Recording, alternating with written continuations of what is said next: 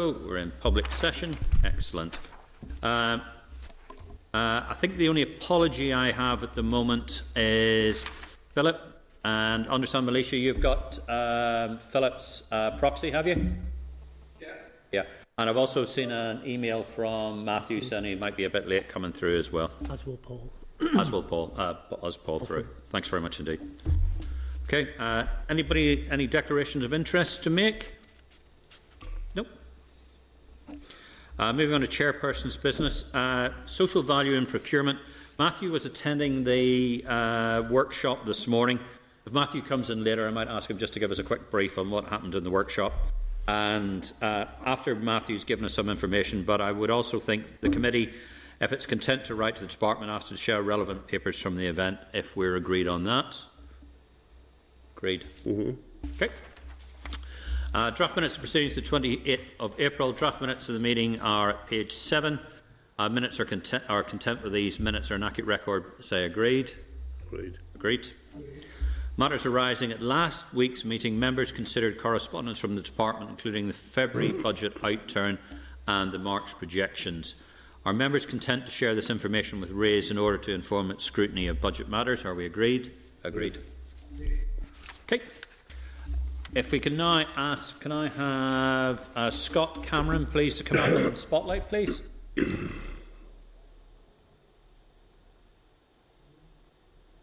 Hi, Scott. Can you hear us? Yes. I can, and good afternoon. Excellent. We've got the wonder, the wonders of long distance communications, or whatever it happens to be, and all the rest of it.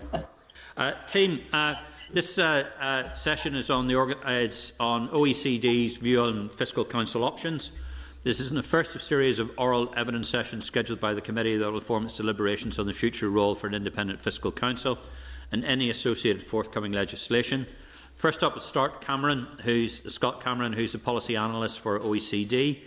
I would just like to remind everybody that the session is recorded in Hansard. The clerk's cover notice at page 16, OECD's written submission is page 21, an OECD briefing, briefing note on information for independent fiscal institutions is page 39, and a 2019 OECD review of the Scottish Fiscal Commissions is page 61. Scott, can I ask you to make a, an opening statement, please? Thank you. Absolutely. Um, so, yes, good afternoon, and thanks for having me. I always uh, appreciate the opportunity to talk about fiscal councils. Um, so, I myself spent seven years at the Canadian Parliamentary Budget Office, and I've helped set up similar institutions in Europe and in Asia. Uh, but now I'm coordinating the OECD network for independent fiscal institutions. And we have around 40 of these in our network, and we hope to welcome uh, Northern Ireland's Council in the near future. We've reserved a seat next to them uh, beside the Scottish Fiscal Commission. So our network promotes and monitors the implementation of the OECD principles for IFIs, which I've uh, seen you've included in the Council's terms of reference. It's good to see. And uh, OECD members are expected to implement those principles when designing their fiscal councils. Um, but of course, we recognize that every jurisdiction is unique and you need to design the institution that works best for you. So uh, one of our network's main activities is to conduct external reviews of fiscal councils. And uh, during those reviews, we've seen a common set of lessons emerge. Uh, these issues come up over and over again. And if you're able to address them from the beginning, then you can spare yourselves a real headache later. So the first lesson is that, uh, and these are from my written submission, uh, the first lesson is that these fiscal councils are generally usually small institutions and the Secretariat may end up having only a handful of analysts. So even though you've said it will be technically a standalone body, there's a temptation to attach it to a larger organization like an Auditor General's office that will provide shared services like HR and IT. Now, they really should be out on their own, like the Scottish Fiscal Commission. Uh, but if you do attach it to a larger organization, you should make sure that there are clear walls surrounding it to guarantee analytical and operational independence. Uh, that's to protect both of them, really. Uh, fiscal council tends to wade into more controversial policy commentary than other public bodies, and that can lead to tension and conflicts between the two unless clear lines are drawn between them. Uh, so, the second lesson the chair of the council should really be at least a part time position and ideally a full time position. Now, uh, Northern Ireland's small, your population's small, it's a small public sector. So, If you don't think part-time is necessary, then at least be very specific with the expected commitments so that the chair and the council members can clarify arrangements with their outside employers. Uh, you may call in a professor from the university for the council or to be the chair, telling them it will only be a few hours a week or a few hours a month even and it ends up being very more and or a lot more. And then the university doesn't reduce their other responsibilities and they have a very unpleasant work-life balance. So as you know your temporary chair mr Chote sir Chote uh, was full-time at the obr and enjoyed a long impactful tenure. Uh, so down in the republic of ireland uh, with part-time chairs they've struggled with that balance uh, the third lesson, the law should clearly define the council's role in serving the assembly and designate specific points in the budget cycle to do so. Um, so this might include appearing twice a year in the spring and the fall in front of the finance committee to provide an opinion on the economy and public finances or to discuss the sustainability report. Um, if that interaction isn't explicit in the law or other rules of procedure, we find that the committees and councils just don't interact as often as we'd like to see. Lesson four, the legislation should explicitly grant the IFI the right to publish self-initiated work. So um, if the council is confined to one assessment report or a sustainability report a year, then, you know, what if an urgent issue comes up in the summer? Uh, sometimes the ability to publish self-initiated work is intended by the designers of the council, but they leave it as a gray area in law, which then the um, government is able to challenge whether certain reports should be coming out. So you're clear with that power if you intend it. Uh, lesson five.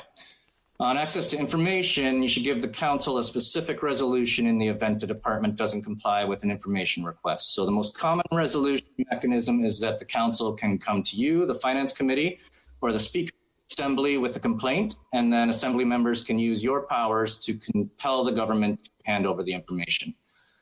Um, also be very specific defining the circumstances by which the government can decline an information request. So, uh, for example, the United States Congressional Budget Office for information requests that can only be declined if fulfilling the request would break another law. So then the onus is on the government to point to which law that that would contravene.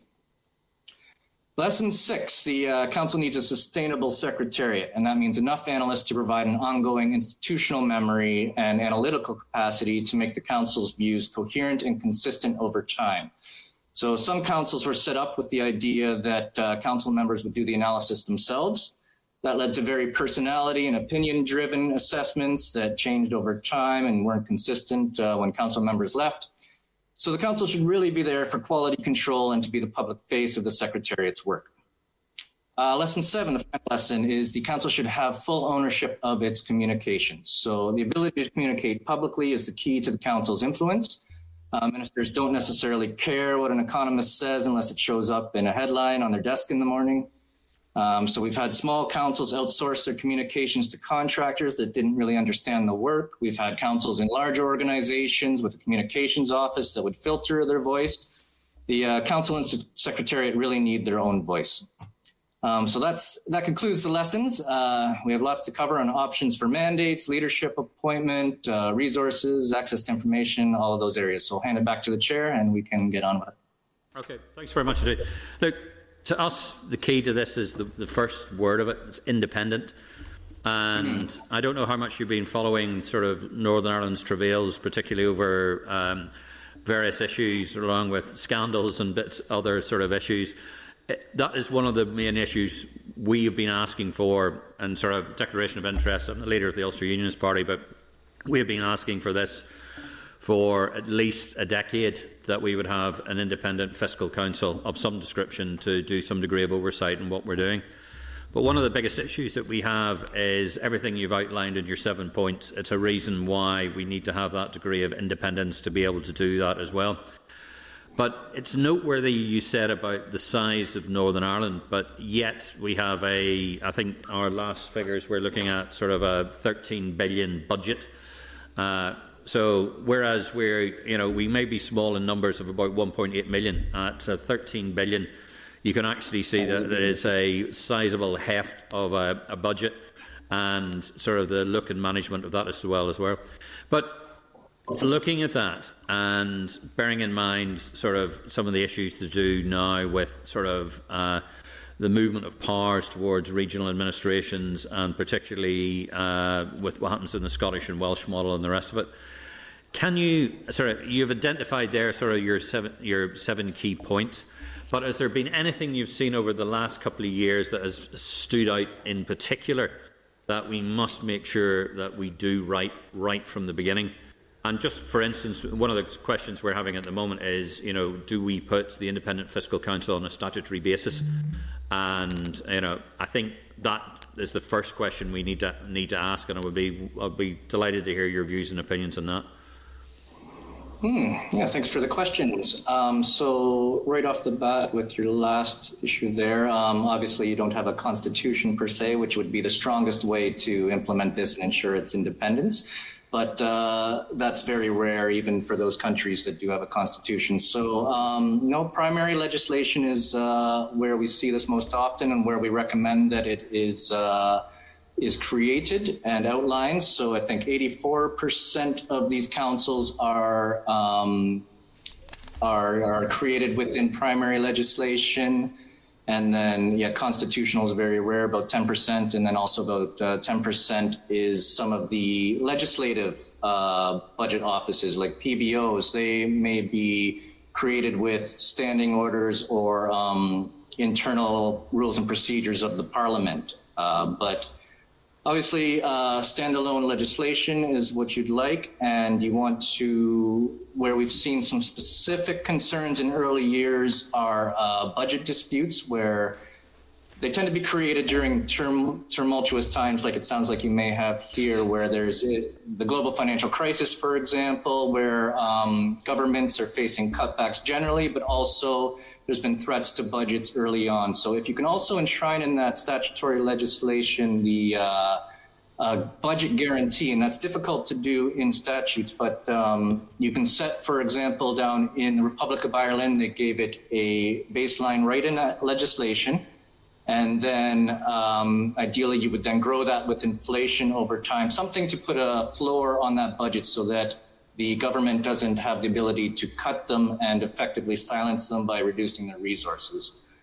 Um, on independence, also, uh, we've seen in the early years, especially, these offices set up within the Ministry of Finance. And um, down in the UK Treasury, I know I remember I was there the first year of the OBR when they stuck a piece of paper on the door of the former macro team saying this is now the OBR. Um, those arrangements can work. Uh, these offices are generally very keen to be independent, and the analysts, the public servants, are almost the most uh, willing to start, um, you know, criticizing the way things are done and give that independent voice that they've always wanted to give. So that can work, but ideally we would not want to see it attached within the to the Ministry of Finance, especially in the kind of early years when they need to set the public perception of their independence. Yep, thanks. Jim? Um, have you any experience of, of an Office of Budget Responsibility or Fiscal Council being set up in an administration who basically has really no tax-raising powers? Um, when you actually looked at the Northern Ireland budget, it's very different from nearly any other one you'll see because apart from the regional rate and bits and pieces like car tax and planning fees and things like that, we really haven't got an awful lot of money coming in directly under our control. Can you have a proper fiscal council, OBR, if you don't have control of both levers of the economy? Hmm. Um, the work of a council where obviously the government has complete discretion over all of their finances. There's a lot more to do and a bigger role to play, but um, there's just as an important role in your situation because that um, fiscal envelope is fixed, you know, uh, whether there are explicit fiscal rules or not. And I believe you're like Scotland in that you can borrow a little bit for capital yep. or there's yeah. rules rules in that but that's that's all the more important to have these councils um, checking the government's planning assumptions to make sure that they're reasonable so that you don't run afoul of those rules or those effective constraints so that three quarters of the way through the year you're all of a sudden you've exhausted your spending envelope and you um, can't raise revenue you're bound by that and then you have to cut uh, public services effectively so there is very much a role for it, and the role is up to you. They can't simply be checking the government's um, assumptions, or as they've done in Scotland, if you have concerns over the planning uh, forecasts, over planning assumptions, then you can bring some of those out of the um, government's uh, discretion and give them to the council to do. Yes, but I mean, of course, it would never happen here that we ever be above budget or uh, out of kilter with our allocation. That would be impossible. But um, if if it's transpired that the, the finance department are taking a solo run and leading us into disaster, what would you recommend would be the powers for the council or the Office of Budget Responsibility or whatever we, we call it? At what, at what level would you give them the power to intervene in that situation? Hmm. Um, when these councils were first discussed, and uh, particularly during the global financial crisis and in the EU framework, the kind of the academic idea was that you would take a lot of the control away from the government and by default to parliament as well and give it to these councils in the way that we've done that for monetary policy. But of course, that is, you know, democratically, fundamentally, that's the government's prerogative and, and, um, and you're there to do the official oversight or scrutiny of the government's plans. So, what we found and what we recommend actually is that the role of these councils is not to take control away from you or the government, really to increase transparency and make sure that you're getting the right information to do your job and to have the subject matter expertise to examine the government's assumptions and to really um, bring that information and any causes for concerns to light to you directly. And that's why it's so important to have something um, ingrained in the legislation that they come to you and tell you their findings.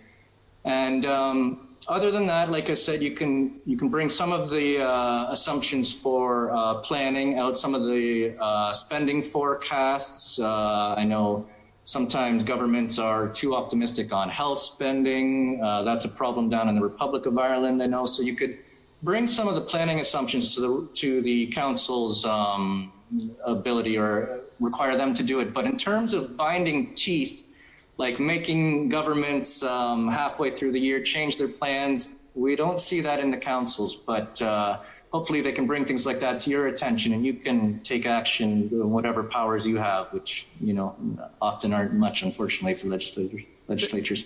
Does the three dreaded letters RHI mean anything to you? Um, is that the, this indexation and inflation um, mess that they have? If only, if, if, only it was something as minor as that. The RHI's renewable heating incentive, which was a scheme that basically brought this assembly down for three years, and you okay. know created absolute chaos. It's a scheme that ran completely out of control uh, and threatened, frankly, to bankrupt Northern Ireland. So you're saying, should there be a repeat of that? type of uh, scandal that you don't believe that the uh, Office of Budget Responsibility or the Fiscal Council would have a right to intervene and put the brakes on that. All they could do would be to highlight and provide information on it. Um, I, I'm not familiar with any, any, examples where the council would have that uh, control or authority. Now, um, you could have legislation that says if the council gives an adverse opinion on budget, then they have to go back uh, to the drawing board. Um, so there's an endorsement function you could have the council um, perform. So they scrutinize the budget and then they're required to endorse it before it um, goes out, before it comes to you to approve. Um, so that that's an option you could do, and hopefully they would take a look at the RHI problem and say the assumptions that you've made in your budget. Now, they can't necessarily comment on the policy, whether it's a good policy or, or not, but they could they could comment on whether the government has presented it um, accurately, transparently, whether they've misrepresented it. And if they think that the government has not done so, then they could uh, decline endorsing the budget. And then either it goes out without an endorsement and people know that and you know that, or it has to go back to the drawing board and they have to fix the changes before it comes to you. And finally, uh, you've been very, very generous with your time. Um, we are the same size as, as Estonia, just as an example in terms of population, though I think mm-hmm. our budget would be bigger than theirs. And, but um, at what size of an economy do you think it's appropriate to have full-time uh, Office of uh, Budget Responsibility? What, what, where do you pitch? I mean, from your experience, like, do, in, for instance, in Canada, does Nova Scotia or Newfoundland have their own regional Uh, at, what, what, at what level do you pitch full-time staffing? And, and um, so uh, Nova Scotia doesn't have such a body yet, and of course they're quite small. But Ontario, which is a big economy, they have they have their own uh, full-time parliamentary budget officer, and Quebec has just done so. Um, that's a really difficult question. Most of the European Union Council members are not full time and not even technically part time, although many of them do commit uh, part time to it. So uh, we're doing a review now where the um, essentially it requires a, ret- a retired chair to, of this council, and the um, and that's who's fulfilling it right now because it's a lot of work and a lot of press engagement, media engagement at the drop of a hat and essentially, a somebody with a full time job could not serve in that role. So it's not fair to them. It's not fair to the kind of the council as an idea. Um, so, but a lot of it has to do, depends on the mandate. So, what you want them to be doing, if, uh, as your terms of reference say, it's two reports a year, an assessment report, a sustainability report that may not be every year, might be every couple of years. Um, it really depends on what you want this council to be and how how much authority you want to give them and, and their roles. So if you want them to be doing policy costing, independent policy costing of spending programs, then it's going to be you know much more geared to a full time role. Uh, it depends on their relationship with the government, how much the government is willing to cooperate. So um, if the government opens their books and says, "Come on in," then you don't need a a lot of uh, staff or a full-time chair for that. Uh, you just need somebody to go in a couple of times a year and uh, go through the books and sign off on them. But that never happens essentially. Um, so that's not. Uh, you need a a kind of uh, surveillance is a full-time job. Um, you have a strong secretariat and a strong head of secretariat that can replace the council members. Um, but uh, it's it's really what you envision the office to be, the council to be, and their mandate that's going to determine that. Thank you very much. Okay, thanks very much, Today. Jim? Jim Allister? Yeah, thanks for your very informative um, uh, paper. One of the things that interests me is what background are you looking for in members of a fiscal council? I ask that because the interim council that has been appointed it seems to be exclusively comprised of economists, whereas I would have expected people with public expenditure experience to be key. Have you any view about that? Um, yes, I can give you uh, exact statistics, I believe. So, yes, I can.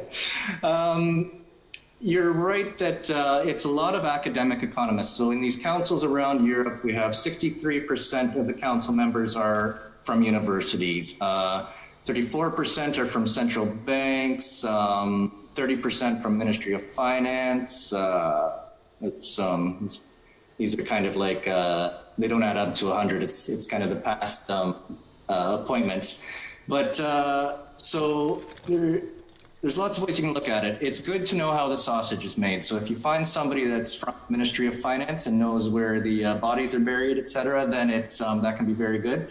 Now that's not necess- necessary. Sometimes it's good to have these outside perspectives and bring new kind of ideas and oversight onto the council.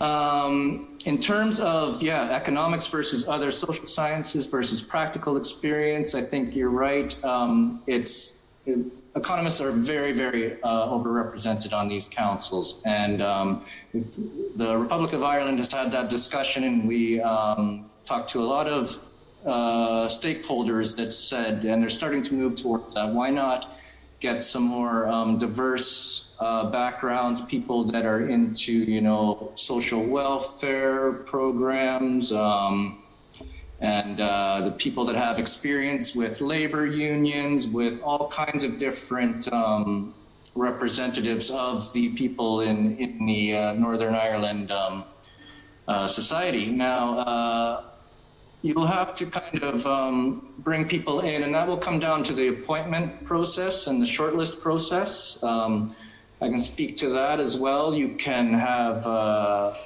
uh, do I have a time limit on these responses, or we... No, no. No.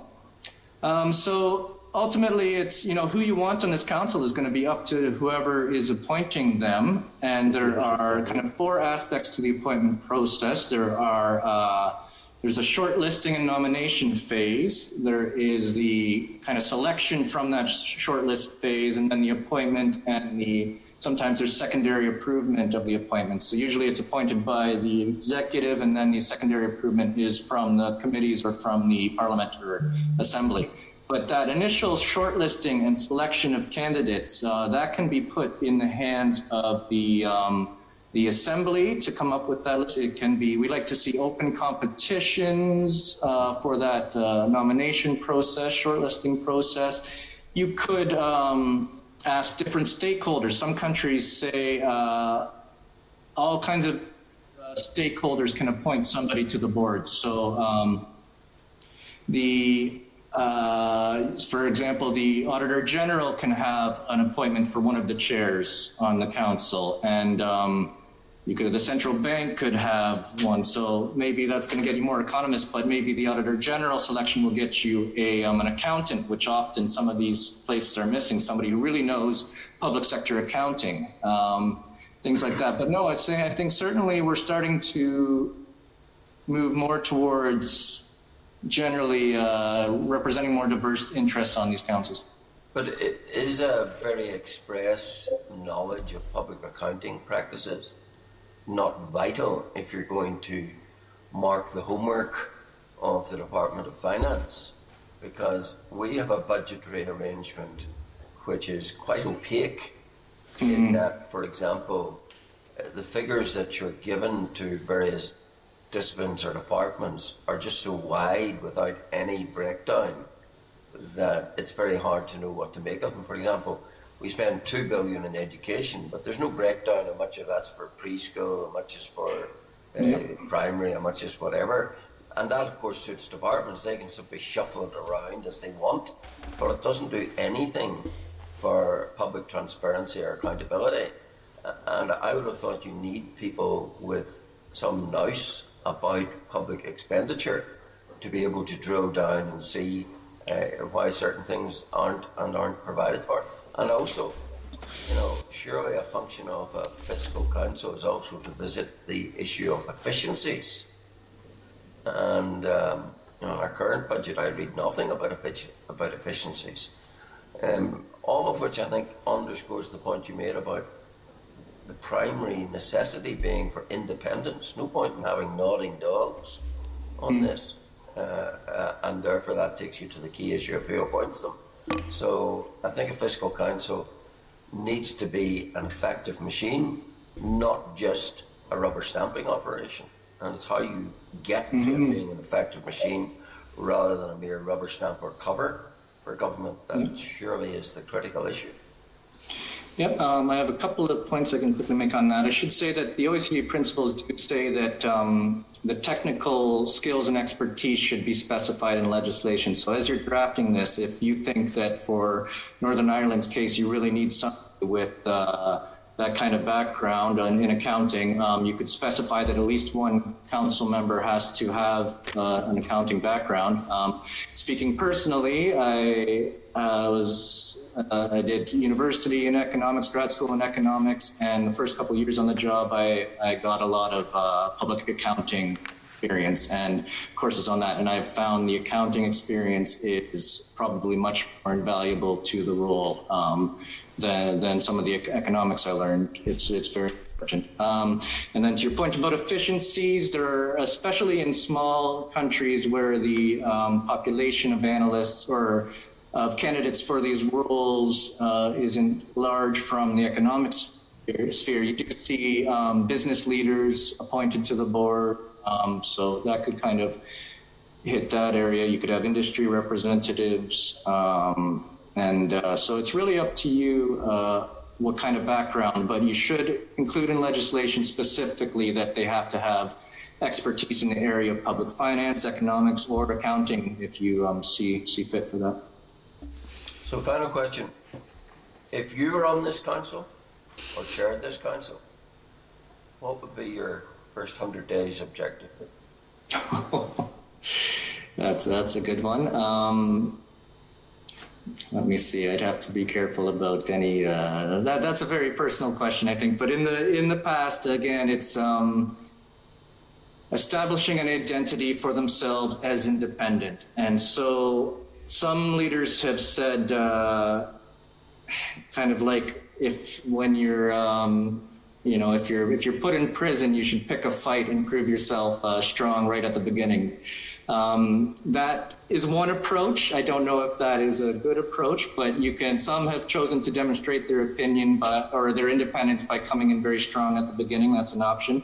Others have been more about building relationships for, with the government, and that you can maintain your independence and nonpartisanship and all of that good stuff by, but while forming useful re- relationships with governments, you're going to have to work with these governments. You're going to need information access. You're going to need relationships with them. So if you come in and, and you pick fights, you, sometimes you can burn those bridges that you're going to need to do your job. So um, come in and get uh, good talent to work for you, um, a good a good staff. Uh, set up these reports and do a good job with the reports. The reports are they speak for themselves.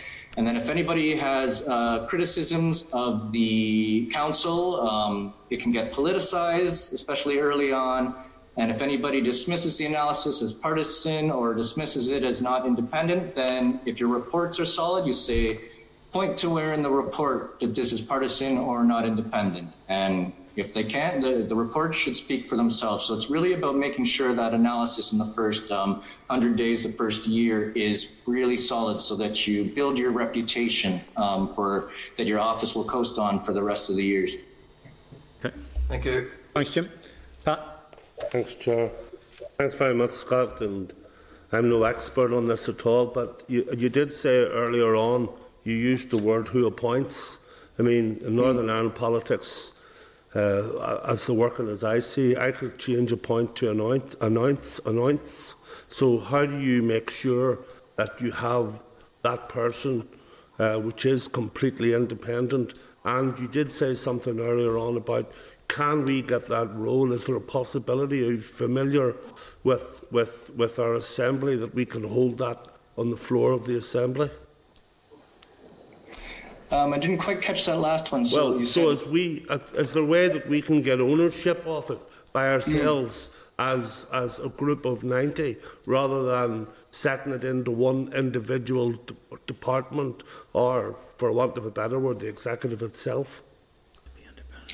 Um, yes, absolutely. So there are models of these councils, which um, uh, particularly the Parliamentary Budget Offices, which are have a much closer relationship with the legislature. And if that's your the service that you want, and you want to be able to submit requests yourself to the council and have them be obligated to reply to you, to respond to you, then you could absolutely set these up with a much closer relationship with the legislature or um, even attached to the secretariat of the legislature, as long as, again, you have these walls of operational independence. Um, but if, if you're looking for more of a, of a council that is legislative, legislature uh, facing, assembly facing, then you could specify that in the legislation.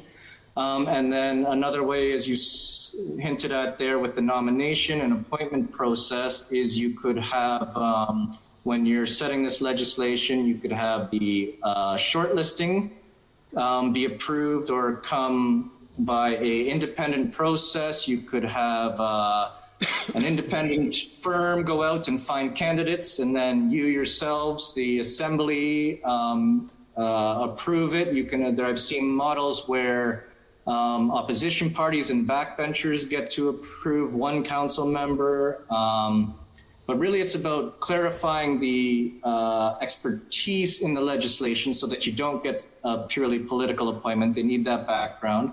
Um, even when governments of the day and uh, get that appointment themselves, they've been very good about appointing credible, independent um, voices to the councils, uh, even if it's against their interest. You know, it's they know it's going to make nasty headlines, and the assembly is going to get very upset if they appoint an obvious partisan. So they're very good with it. But then uh, you can specify in the legislation whether uh, the assembly gets final approval um, whether you do the appointing yourselves or the committee, perhaps the committee of finance could have final sign off on these um, appointees. Uh, so that is when you're crafting the legislation, keep that in mind.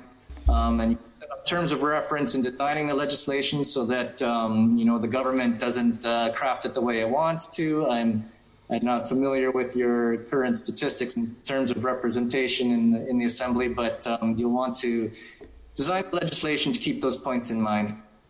Thank Okay, you. thanks very much, Dave. Maolíosa? Hello, Chair. Can you hear me? Yeah, we can. Yeah, okay.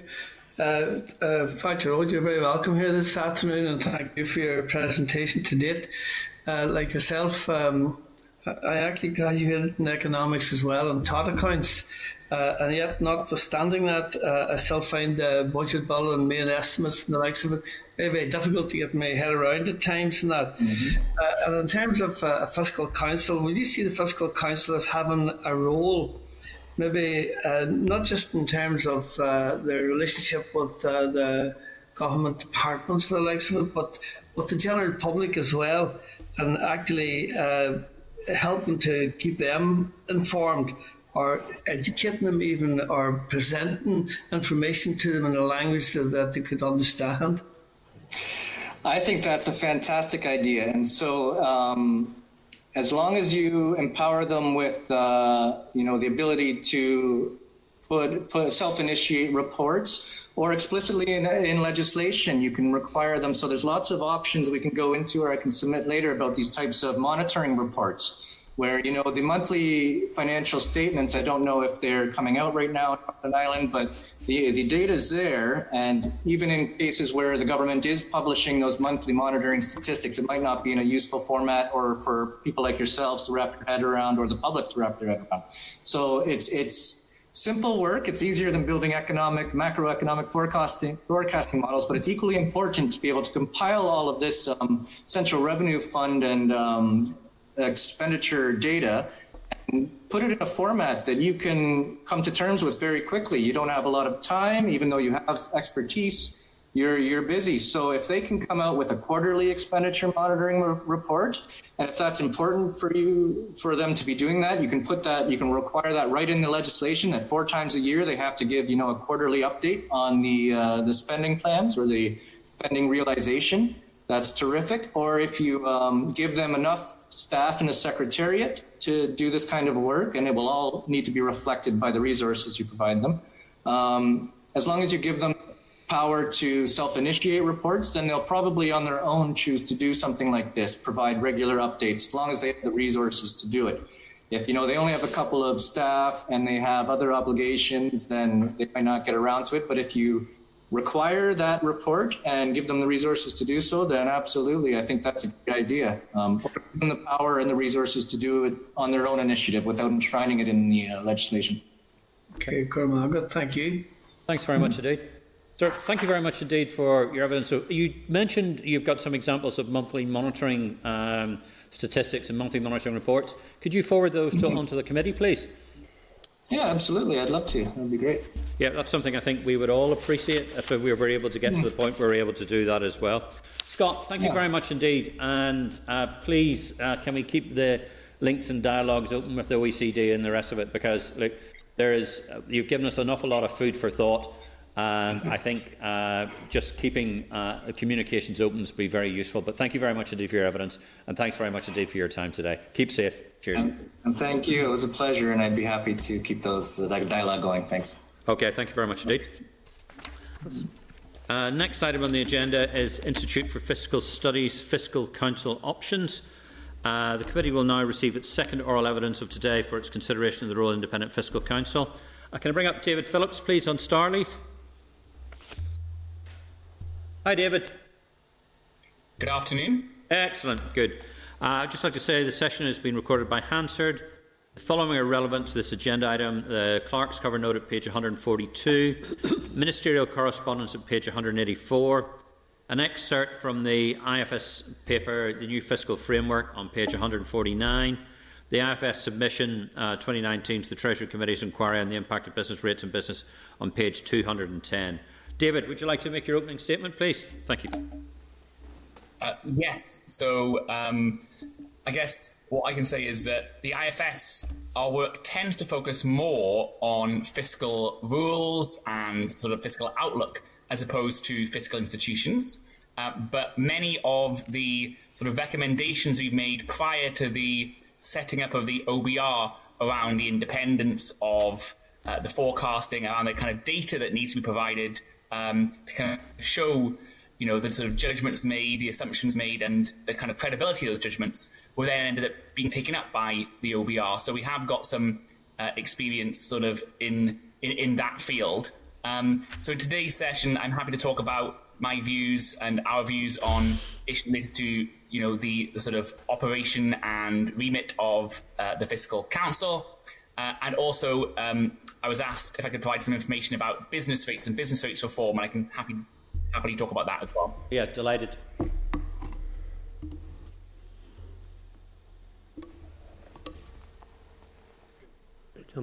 Oh yes, please. Yep. Sorry, I said delighted.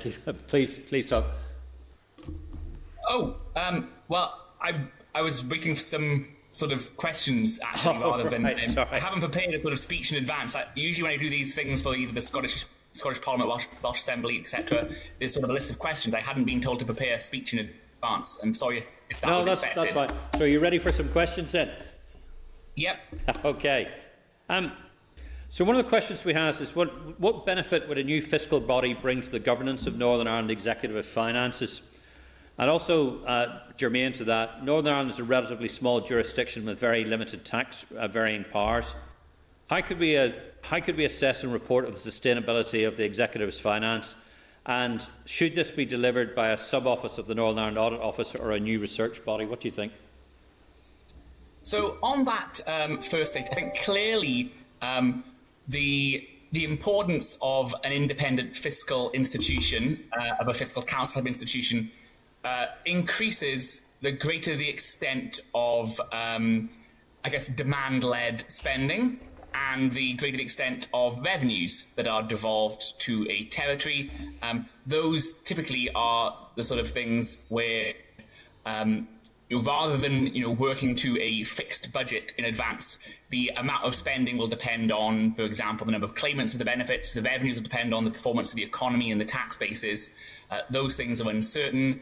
Um, in order to set budgets, you need to sort of you know produce forecasts, and you want those forecasts um, to be credible and independent. So I think kind of the first thing I'd say is that clearly, you know, the the extent, the importance, and the resourcing that a fiscal council um, would would need uh, will will very much depend upon um, the the range of powers and the, and the range of responsibilities uh, of the Northern Ireland Assembly, uh, in relation to, yes, demand-led welfare spending and um, uh, taxes. As it stands at the moment, there are, you know, relatively, you know, uh, few um, uh, responsibilities in that area. Uh, welfare spending is formally devolved, but the way it's devolved is quite different to, for example, um, sort of Scottish model for the element of welfare in Scotland. Uh, in Scotland, when they devolved welfare, um, they devolved the responsibility for funding that welfare as well. even if policy remained the same, the Scottish Government would bear the risks of uh, uh, the cost going up or down more or less quickly uh, than in the rest of the UK. Uh, the Northern Ireland uh, funding for, for welfare is not like that. Uh, Northern Ireland bears the costs of, of policy deviations, but you know, for, for a kind of common set of policies, the UK Treasury provides you know the amount it costs to provide that. There's no sort of risk in the budget around if kind of costs, if, if, if the number of claimants go up or down uh, in a different way to the rest of the UK. So the welfare side, whilst you know there's quite a lot of devolved powers there in principle, the funding responsibilities uh, aren't, aren't, aren't there. So I think kind of in the sort of classic areas where you know the, the fiscal councils uh, in the UK, the OBR and the Scottish Fiscal Commission, Uh, the only kind of real areas there, I think, would be um, the costs of any uh, deviations on the welfare policy uh, and how those might vary according to kind of claimant numbers, and then also on uh, the revenue side, there'd be um, business rates and um, uh, uh, domestic, um, the domestic rates, the sort of regional domestic rates. Um, so at the moment, it would be relatively small amounts under the sort of traditional sort of you know remits in the kind of UK context at least of these of these fiscal councils, which would probably suggest you know uh, a relatively small and focused body. Um, I think looking at the terms of reference, the terms of reference are uh, slightly different to, for example, the terms of reference um, for for the Scottish um, Fiscal Commission. So um, I think the, the, terms of reference that have been set out uh, for this um, relates very much to not only kind of you know the annual assessment of uh, the ex- executive's revenue streams, but also the sort of sustainability and the implications of spending policy and efficiency measures. Now, that isn't something that's been done well. Actually, I think actually getting to the bottom of what this would mean exactly could be an important kind of question, um, because, for example, the Scottish Fiscal Commission doesn't have at the moment any sort of um, uh, longer term uh, assessment of fiscal sustainability uh, or spending outlook or revenues outlook. It's very much a kind of a, a medium term forecaster. The OBR does do a sort of long term fiscal sustainability report looking at you know the outlook for uh, health spending, pension spending, so on and so forth, revenues out for I think it's 50 years.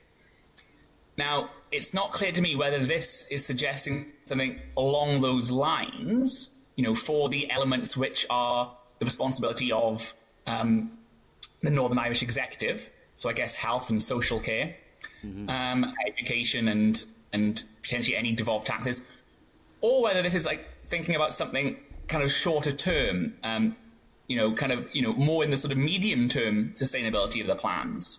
Uh, because I think kind of looking at efficiency measures, it's kind of you know the discussion of you know the effectiveness of long-term efficiency measures to me suggests something kind of a, a shorter horizon than that sort of 50-year horizon um, that the OBR has when it looks at, at sort of long-term sustainability. And I think there's an interesting question about the extent to which an independent, you know, well, an institution that is involved in sort of forecasting and sort of long-term fiscal sustainability analysis should also be assessing the effectiveness of efficiency measures, mm-hmm. or whether that is something more for like an audit office. You know, for example, like the National Audit Office uh, may do that in, in, in a sort of UK government department context. Yeah. Okay. Thanks, Pat. Thank you. And just staying on that point, um, we we tend to the budget process that often runs late owing to delays, or people can blame it on from the Westminster government, but in the event of Westminster Government or the Executive failing to provide budget information, might an independent fiscal council produce a kind of shadow budget uh, which might inform the Executive of those decisions that so are outstanding? I think that's a really interesting question. So, uh, you may have noticed in the uh, Scottish um, budget this year, so the Scottish budget this year was published at the very end of January, mm-hmm. which was before the UK budget, although after the sort of uh, uh autumn statement and, and um, 2020 spending round. Uh, and in that, um, the, the SFC, the Scottish Fiscal Commission, made its own um, forecasts of you know revenues um, for Scottish revenues, even though those would be affected by potentially you know decisions on the income tax personal allowance. For example, they they said, well, we're going to assume that the income tax personal allowance follows standard indexation policy. In the end, they ended up um, announcing that actually from subsequent years there'd be a freeze, um, but they they can subsequently update their forecasts to take account for that. I think potentially more significant was not what the um, not what the fiscal uh, commission did, but what the Scottish government did. When it set its budget, it assumed that there'd be there'd be 500 million pounds more of additional uh, Barnett formula consequentials um, that would be announced in the budget for 21-22. Um, and when it set its budgets, it, it built those in, you know, even despite those not being yet announced. Um, I think that would have been a, a, problem if those had not then been announced. Um, they'd have kind of cut, you know, because of the, the, sort of balanced budget uh, rules that the devolved governments operate in. But I think that does provide, you know, the, the, combination of what the SFC did on the forecasts, you know, provide initial set of forecasts based on default assumptions, which can be updated subsequently, um, and what the Scottish government did in, you know, making its own assumptions, which were then assessed by the SFC as to their reasonableness or not. Um, that could provide a guide to how the Northern Irish Executive and any Northern Irish Fiscal Council could operate uh, in such circumstances. Uh, I should also add that one of the things that will help deal with those circumstances is also um, the sort of financial flexibilities around borrowing. So, for example, if tax forecasts or block grant adjustment forecasts were to change, you know, once the budget had been set, the ability to borrow to offset that rather than having to sort of make in-year cuts. I think that could be an important kind of aspect of, of, of dealing with those situations as well. Okay, thanks. Yeah, Matthew. Thank you, Chair. Um, thanks for coming and giving us evidence today, David. Um, can I just ask um, about you, you, talked about fiscal forecasting. Um, can I ask about your views on economic forecasting? Obviously, the OBR has a um, rule under the Budget Responsibility Act of having a it, it does an EFO, it does a, an economic and a fiscal forecast. Do you think it's uh, an, do you think it's important that economic forecasting be part of the be integrated with the fiscal forecast, as it were? Well, to the extent to which you know the economic forecasts are determinants of the fiscal forecast, yeah. you will need to have some economic forecasts that you are using um, in order to determine, you know, what you expect to happen to, I guess, at the moment, business rates and non and domestic rates, and potentially if there's further tax devolution uh, or welfare devolution, uh, those items as well. So I think you need to have um, economic forecasts. I think there is an interesting question about do you need to have separate uh, forecasts? Um, so on the one hand, actually, actually on both the, the economic and the fiscal side of things, I'll, I'll, I'll explain in a second. Um, so, you know, one option would be, for example, to use the OBR's economic forecasts and, and, and plug those into Northern Ireland fiscal forecasts. Um, that would mean that a common set of assumptions are being used around the um, the performance of the economy. Now, on the on the one hand, that might be considered well. Actually, if we had Northern Ireland specific forecasts for the economy as well as the public finances, it could take account of you know specific developments in the Northern Irish forecast and the Northern Irish economy that the OBR perhaps wouldn't have done. Um, that uh, we can build you know more bespoke models uh, to forecast or take account of the economic variables that are most important for the taxes that are devolved for us. Uh, whereas actually, you know, the OBR wouldn't spend much time, you know, actually forecasting some of these very uh, smaller uh, taxes. So that might push towards wanting to have forecasts. You need to have forecasts. Having your own ones might mean they're sort of, if you like, you know, more bespoke, take out of more specific uh, things. On the other hand, though, one of the things you see in Scotland is that it's not just when there's differences in economic performance between Scotland and the rest of the UK that you can get, if you like, you know, divergences in revenues and then a need for reconciliations and either the Scottish government gets a bit more money than it's expecting or actually has to pay some back some back some money that it that it had previously forecast it was going to receive. It's not just differences in performance that have driven that, it's differences in the economic and, and fiscal forecasts. Because if you have two forecasts, two forecasters making different assumptions about what's going to happen to the economy, what's going to happen to revenues, that adds, if you like, another element of uncertainty, another element where actually things may differ. Now, in general, you'd expect if the OBR is going to forecast a you know, strong economy, probably other forecasters will, a Northern Irish forecaster will, but they're not going to perfectly align. And the, the sort of the upshot of this is that when you have different forecasters, you know, one doing the Northern Irish uh, economic and fiscal forecasts, the OBR supposedly doing the UK ones which will matter for any block grant adjustments that operate in this new uh, fiscal world.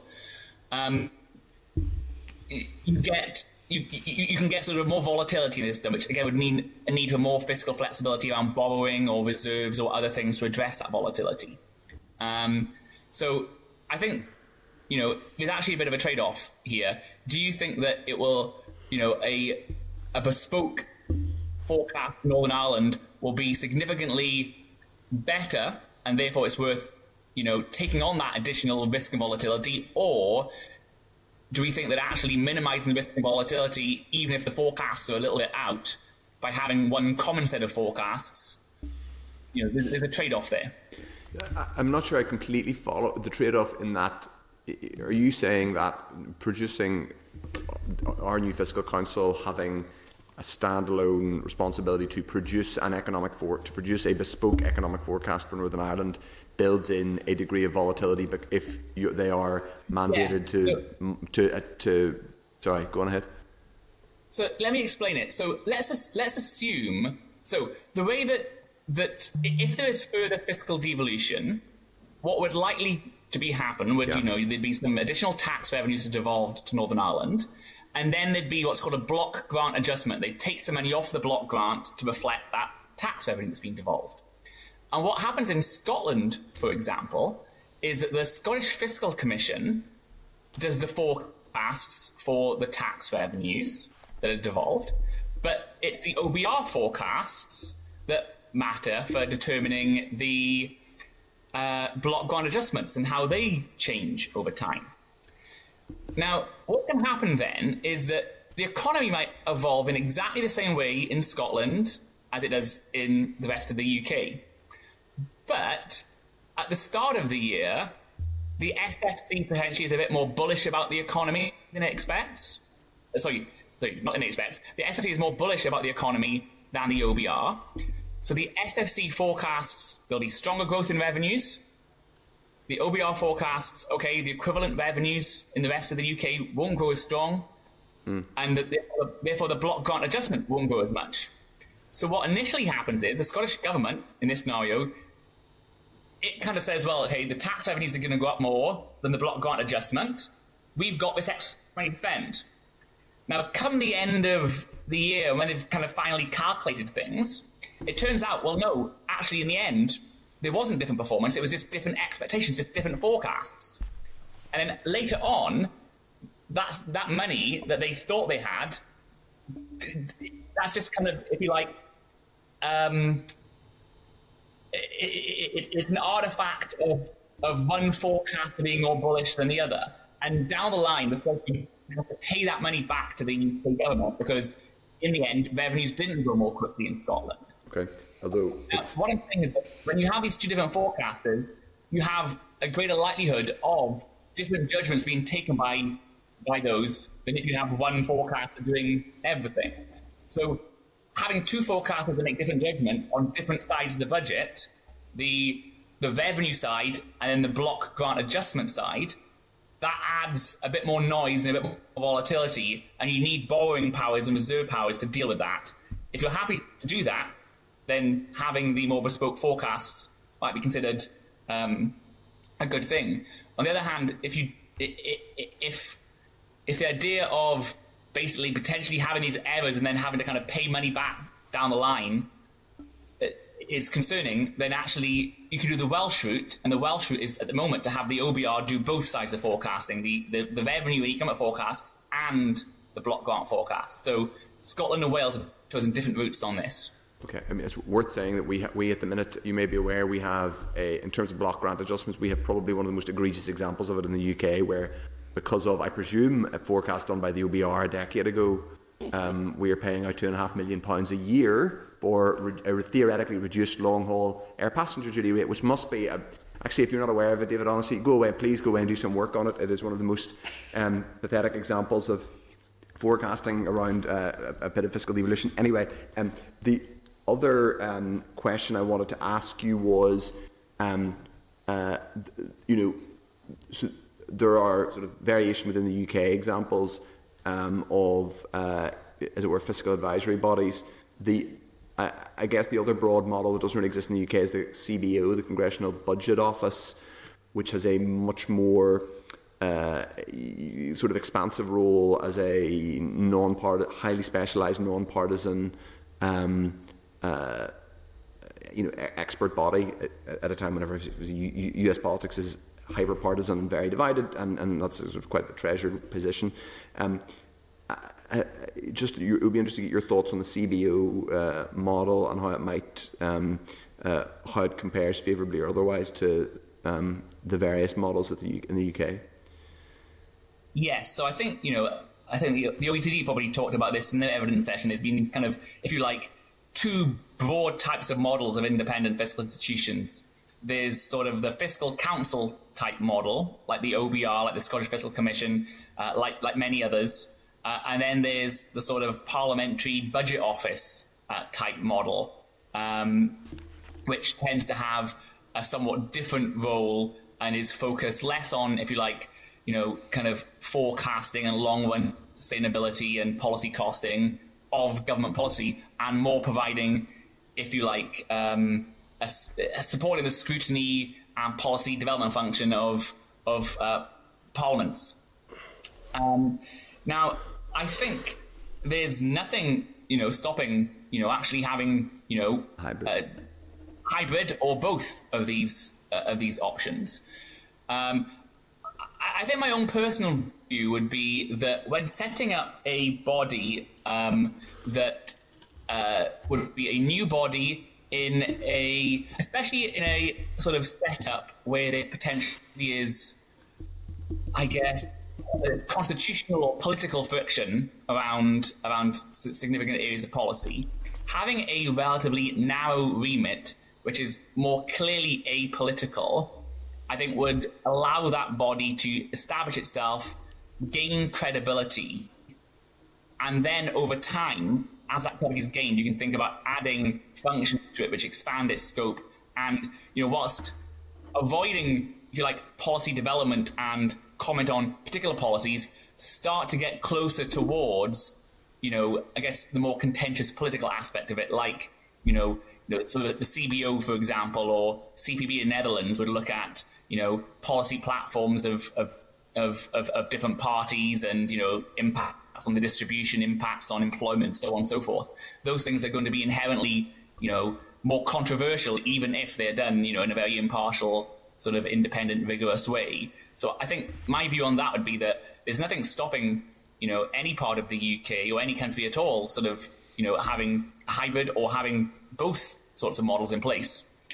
But starting off, I'd start off limited on areas where you can kind of build credibility, build a reputation, and then think about expanding it over time.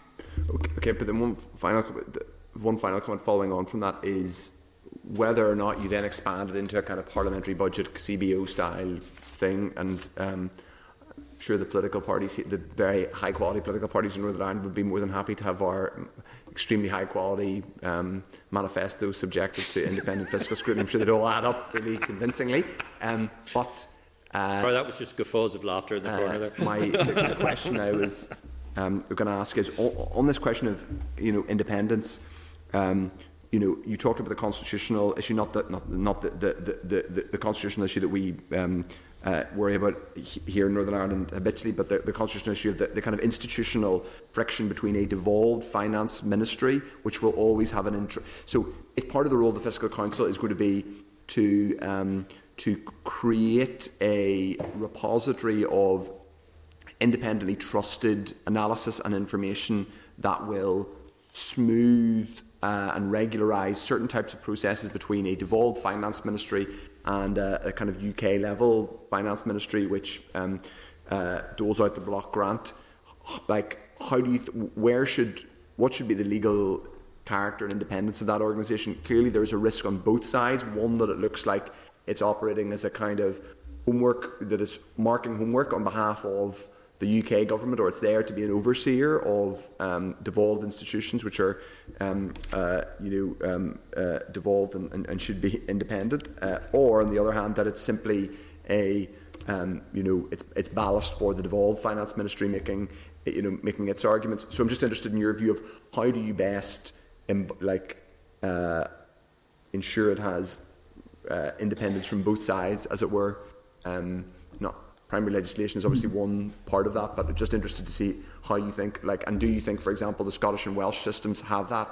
Do you think, for example, it, is there any uh, sense that the OBR doing forecasting and you know having the fiscal advisory rule in Wales is any um, uh, compromises its independence from uh, from from Whitehall, or is that just your thoughts on that would be interesting?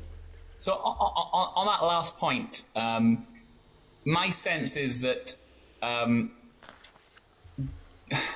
my sense is that the Welsh government sort of took a practical sort of decision about what they felt would be not only sort of most sort of cost effective, but would also, I said, like limit potentially some of the fiscal risks that arise from having two sets of forecasts that might differ, and therefore you need some sort of reconciliation down the line between them. So both kind of to save save resources, given I think uh, not just kind of financial resources, but kind of maybe potentially some concerns about I guess human resources. Um, but then also this kind of you know volatility point. A, a decision was taken in Wales that at least for a period um, that the, the, OBR would be a suitable um, uh, sort of uh, forecaster. I think actually for a short while they, they were doing internal forecasts which had been sort of then vetted uh, by Bangor University. Um, so that was another sort of model that they can consider, you know, sort of like you know government forecasts but with a peer review. And I think some IFIs actually operate on that basis. Rather than actually producing the official forecast, they operate as a sort of a peer reviewer uh, of, of, government forecasts. So that's a, another model. Um, in Scotland, I think the SFC has done a remarkably good job in what is a very uh, politically contentious um, area. But I think that's probably been partly because of its quite narrow remit. The remit is sort of extended to sort of uh, look at um, issues, you know, just in terms of medium term forecasts on what will happen to revenues, uh, what will happen uh, to uh, spending on these demand led welfare measures, what are the policy costings of, of, of, of, policies, and a sort of a pretty soft touch, sort of like, is the government's, you know, um, uh, policy on uh, capital and resource um, borrowing and reserves sort of sustainable? Um, I think if it had been a broader remit, also considering things like effectiveness of long term efficiency measures, uh, the sort of medium to long term sustainability of the budget, I think that would have potentially become more politically contentious. Um, you know, uh, you could see it. You could you could see it sort of you know becoming battlegrounds between you know uh, the sort of opposition parties and the government around issues to do with effectiveness. Um, you could see the sustainability issue becoming a battleground between the, the sort of Scottish government and the UK government around issues such as, you know, well, how are we going to address, you know, the, the long-term rising costs of, of health and of social care and, and other issues and, oh, look, they're not giving us enough money to, to pay for these pay for these things. I think that whilst that sort of work is is really important, again, I'm not sure if I was starting off trying to get kind of credibility and independence of a of a, of a new body, I would immediately jump into those somewhat more controversial areas. Um, so I've answered part of your question there on the kind of like second, like who, who it reports to and, how you kind of um, you avoid it seeing being seen as a kind of stooge of either parties. Um, I think part of that is just you know starting off with a kind of a focused a focused remit, which is as apolitical as possible to kind of build that credibility. I think part of it is making sure that um, that the the body is. I don't think I, I don't think the body can be directly accountable to two parliaments, but I think it should interact with two parliaments and should be sort of you know willing to give evidence and you know able to give evidence to both the UK Treasury Select Committee and other subject committees and the Northern Irish Assembly committees. Also, making sure there's agreements between um, the, uh, the sort of fiscal council and not only Northern Irish institutions in terms of like accessing data, but also uh, UK institutions where they need to get data from UK departments like HMRC and, and so forth. So um, I think there will need to be kind of memorandums of understanding and, and so on and so forth with a lot of UK government uh, departments as well as with the Northern Irish uh, Assembly. I, I, guess I would also kind of just, just, just caution, I guess, many of the things that would, would want to be done here, for example, on, you know, the sort of effectiveness of long-term efficiency measures, the, the medium-term sustainability of the, the, Scot- of the, of the Northern Irish um, budget, uh, so on and so forth. Those need to be looked at I'm just not sure, at least in the first instance, a fiscal council is the right body to look at those and whether instead, for example, the Northern Ireland Audit Office or the equivalent uh, that exists in Northern Ireland, or actually the Northern Irish Executive itself uh, looks at this. So, in terms of medium-term sustainability, I think the Scottish government's, you know, it's got its medium-term financial strategy, which is moving in the direction of looking at kind of medium-term sustainability, fiscal risks, and so on um, because that then becomes somewhat more political and, you know, it, it, maybe actually having something done by the government is the correct. Thanks, David. I'm, I'm, David, I'm just cautious that time's running on and we've got two other sort of people to come in. Jim, uh, Jim Allister. A practical question, uh, if you give us a brief answer. Uh, in the last year, uh, okay, it's been a, an unusual year, but we had, obviously, with the various um, Treasury handouts on COVID and the Barnett consequentials, it resulted in splurges of expenditure, particularly towards the end of the financial year, where the imperative seemed to be get it spent without too much scrutiny of, of what the return on it was. What difference would a fiscal council have made? So in that context, I do not think, you know, so the Fiscal Council would have no role in determining the uh, UK uh, government's funding for, for the Northern Irish Executive. So it wouldn't no, affect. I'm, I'm interested in the executive spend of it, not the, the gifting of it to them. Right. So, uh, in general, a Fiscal Council would not be commenting upon the use of, of funding for particular policies uh, given the fact that kind of then starts to impinge upon policy and you know get it into more political grounds. So I think you know where a a fiscal council uh, can play a, a, useful role here is, is less in terms of the spending control and kind of critique of that. I think that is more of a role for an audit office type body or the parliaments actually. Um, where I think a fiscal council can play a, a useful role there is making sure that there's public understanding about what is happening on on the sort of um, the funding situation. So one of the things that the Scottish Fiscal Commission did very well was actually put out information about, you know, how much funding has the Scottish government got, when is it being received, you know, actually how much is it carrying forward into next year, where is this money being allocated to. So I, I think I think it, it can it can serve a role as an information body, both for the public and for parliaments. But I don't see that as really addressing uh, that that particular concern. I mean, I think one thing I would add is that I think this concern is probably actually lesser uh, in the devolved countries, given the additional flexibilities the Treasury gave to the devolved governments to carry forward funding that didn't exist in um, in, in in England.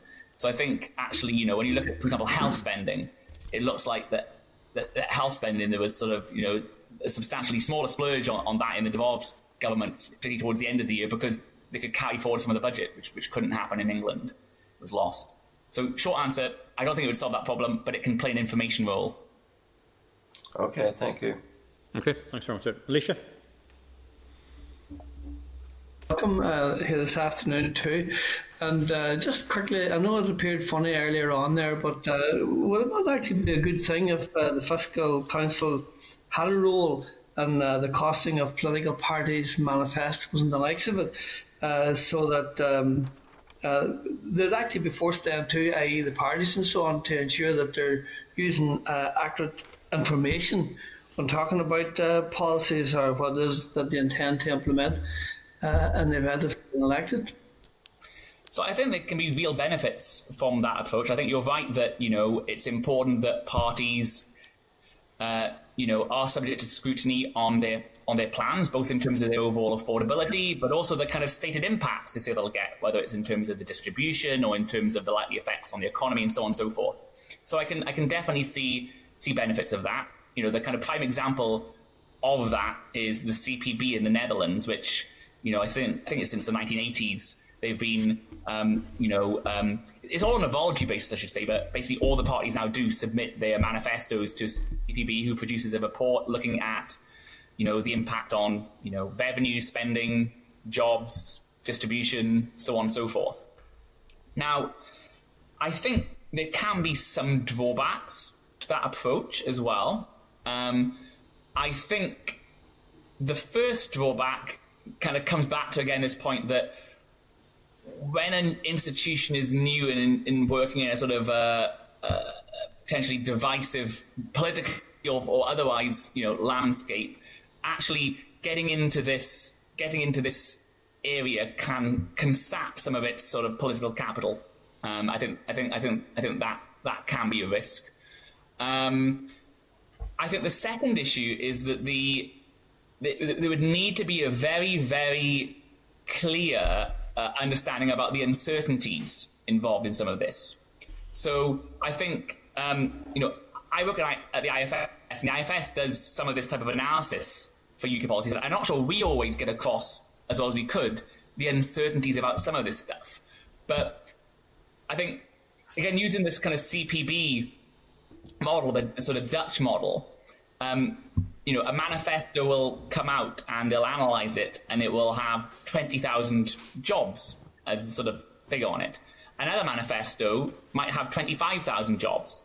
However, in economic analysis, the sort of range of uncertainty around those figures is is is quite a lot greater than those 5,000 difference in jobs. So I guess kind of point I'm raising there is that, is that I think if if a sort of body went down the route of sort of doing kind of comprehensive analyses of party manifestos, it would need to be very clear about the uncertainties, the limits of its knowledge, um, and you know, again, maybe kind of start off with kind of a smaller set of things it looks at, like potentially costs and basic distribution analysis, and then over time as it embeds it builds its it builds its you know expertise it builds understanding about these issues then start to do more complicated analysis making sure it explains the uncertainties around it. Because i think there can be you know as an economist maybe i shouldn't say this but there can be almost like too much focus on on some of some of the sort of like quantitative estimates when actually some of this stuff there's quite wide uncertainty and sort of confidence intervals around it so I think, I think that would be something to bear in mind. Yeah, thank you. Okay. Thanks very much indeed, Maolíosa. Thank you very much indeed. Uh, thanks very much indeed for your evidence, David, and thank you very much indeed for coming along. And that's been very informative and it's been very useful. But uh, thank you. Thank you very much. Okay, thank you. Okay. And if we move on to the next uh, evidence session, it's uh, oral evidence from Carnegie UK Trust Public Sector Reform and it's Jennifer Wallace, who's Head of Policy for Carnegie UK Trust. Uh, the session has been recorded by Hansard. Briefing notes on page 214. A written submission is at page 220, and a submission by the Trust to the consultation of the Programme for Government is page 226. Can we bring Jennifer into the spotlight? Hi, Jennifer, can you hear us? I can. Excellent. Okay, thank you very much indeed. Could you make your opening statement, please? Thank you very much indeed. Thank you, Chair, and good afternoon. Um, so I am delighted to be here with you um, in your consideration of public sector reform. Um, I'm aware that you've had a very busy afternoon, and therefore I will uh, make some remarks, but, but, leave the bulk of time for questions um, so that we can get into some of the detail of the submissions that the Carnegie UK Trust has made. As you will see from our previous work, of course, uh, we've been working with colleagues in Northern Ireland now since about 2013 on concepts around wellbeing approaches. Um, so thinking particularly about how public sector reform can be used to improve outcomes for the people who live in, in Northern Ireland. And with that, we've been really leaning on uh, not only our work in Northern Ireland, but also work in Scotland, work with colleagues in Wales, um, some work at a regional level in England, and international analysis and connections with the OECD. So we have a a large back catalogue um, of research on, on, which we're trying to rest our comments and, and, our exploration of the issues in Northern Ireland at this present time. So, given that background and, and, that perspective, I think it's really important to stress at the outset just how important and transformative the outcomes based approach in 2016 was um, when it uh, appeared in the draft programme for government, and the signal that was being given then about the understanding of the nature of the interconnectedness of different domains of people's lives and the need for government to understand how we all live our lives in the round and how we are all connected. And that really is a step forward in our understanding of that um, and, and, in some of our more academic work, we see that as a shift between what we do understand as the uh, the important benefits of a new public management approach um, and a shift towards taking the best learning from new public management, but placing it in a context that allows us also to lean on concepts of sustainable development um, and, in our language, concepts of sustainable um, and societal well-being. So there is a general shift um, internationally away from new public management and into the logic of public sector reform that understands outcomes um, and, and tries to change some of the narratives around what we're trying to achieve as societies. So my analysis of the shift that Northern Ireland is then part of goes into that international concept of how you build a well-being government. And as you may know, there are leaders in the field in uh, wellbeing government. So uh, Scotland and Wales being well known, New Zealand, um, perhaps slightly less known uh, is Iceland and its work. Um, and then also coming up, of course, um, we've got Finland and, and, interest in Canada as well. So there's a growing international movement um, trying to embrace a wellbeing approach to, to governance. And what you can see from these, while they use different language and different frameworks, um, is that by and large they have six key components components. And I think you can begin to see some of the conversations that you've been having about public sector reform understood within within that context. So I just give you the six different um, aspects of public sector reform. The first one is that there is a, an overarching vision uh, a view of social progress and, and, societal progress is above the level of day-to-day politics, something that everybody can get around the table on. Um, and that's where some of the leadership concepts come in. There's an outcomes based performance measurement system that underpins that, that takes uh, on board social, economic, environmental, and democratic indicators so that you get that basket of what social progress actually means for a given area. You then have concepts, really important concepts of horizontal integration. So that's joined up government between departments and mechanisms to try to improve joined up working. Um, now, that's not to say that there aren't still important roles for departments and, and, important places for silos to exist, but just that there's also a layer at which it all comes together and becomes more than the sum of its parts at a governance level.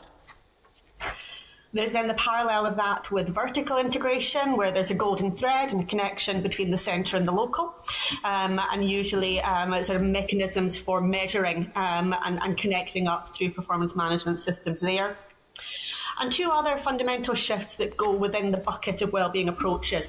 Um, the first one is prevention shifting upstream to stop harms from happening so that you are reducing failure demand on public services. And then participation, uh, understanding that well-being can't be done to people, that it can only be done with, with people, um, with their active involvement and with their consent. So my analysis of how far Northern Ireland is on that trajectory is a few years out of date now. So I noticed that uh, you had invited the OECD back in, and I think uh, certainly Carnegie UK Trust and other stakeholders will be very interested to hear what they have to say on that. Um, no, we, we, we, we, as a committee invited them back in. The government hasn't. Sorry. Thank you for clarifying. Yes. Um, but, but that role is, is incredibly helpful. Um, and and uh, again, they will be able to put that into the context of the international shifts and, and the movements that they're very familiar with. Um, so, so helpful connection there with that global and international shift on well-being. So I have outlined in the document sent to you the recommendations that we have made in terms of um, where we think the programme for government, the draft programme for government currently is and some of the changes that we would make. And I don't want to go through all of those for time reasons, but I do want to just spend two two minutes just talking about the the need to put the um, the outcomes based approach or the outcomes on a statutory footing.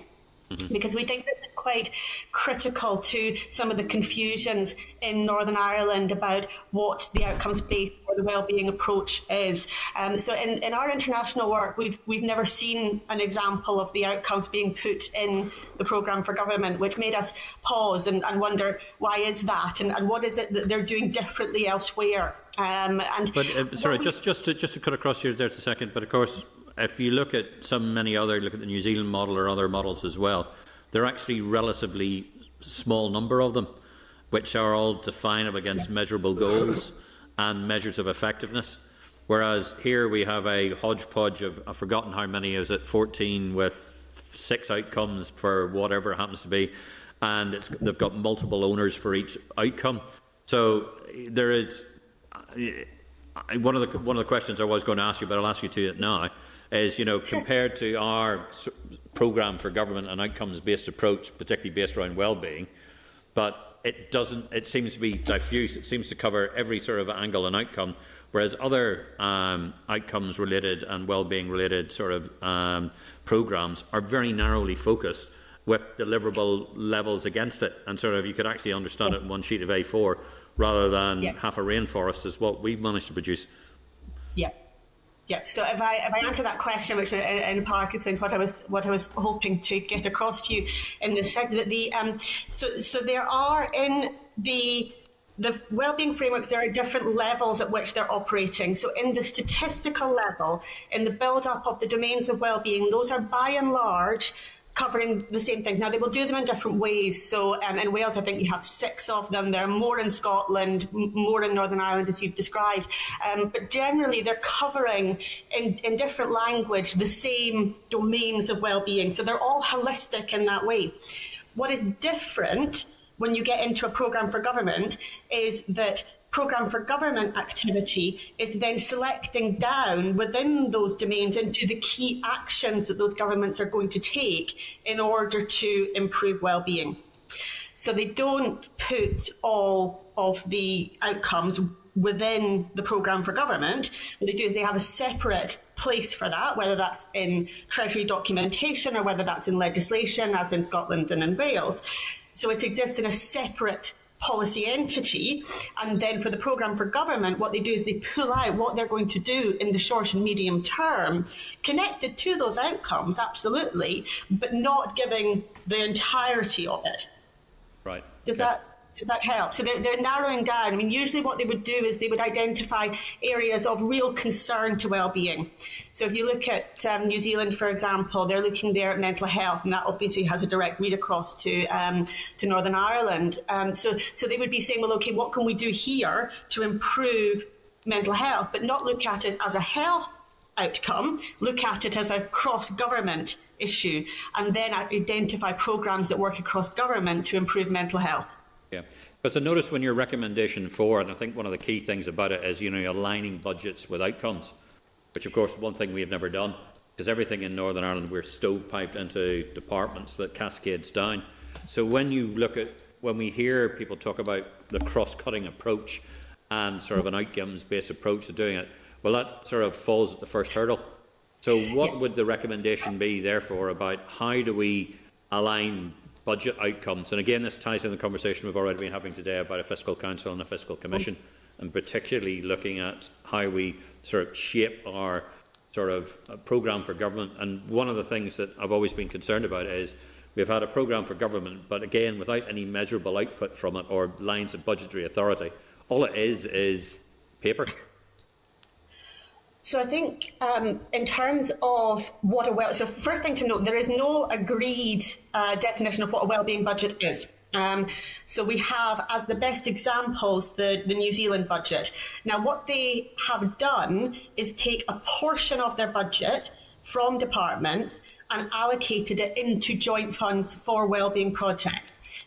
They have not delivered, and I think they would accept this, they've not delivered a full budget aligned to outcomes. And we would not be expecting any government to do that in, in one fell swoop. That is a, a long process of change that will take a good number of years. Um, we've been experimenting in Scotland on whether instead of doing it by identifying the, you know, a, a, small number of core issues that you want to handle, for example, domestic violence or mental health, whether you can do it by population age group So for Scotland, we were interested in whether or not you could have a look across the very earliest years of people's lives, so the um, preconception to age three, where there actually is an awful lot of joined up working that's required to support um, families and young children at that time, and look at that part of the budget um, and take it out and say, well, can we can we apply well-being to this in order to improve outcomes? Um, but there's no no government that we can point to at the moment who has what we would consider to be a full wellbeing budget, and that's certainly not what we would think would be the next step for Northern Ireland. It's the way of how you can begin to make those steps by better aligning in a number of different ways. Yeah, and just a sort of final question before I ask anybody else to come in. Um, obviously, in Northern Ireland, we have a five-party mandatory coalition. And uh, one of the differences between that is obviously in Scotland, where it has a single government who make the decision or even if it does have governmental partners, it's very clear that they're they're speaking off the same sort of uh, process and what they're likely to do.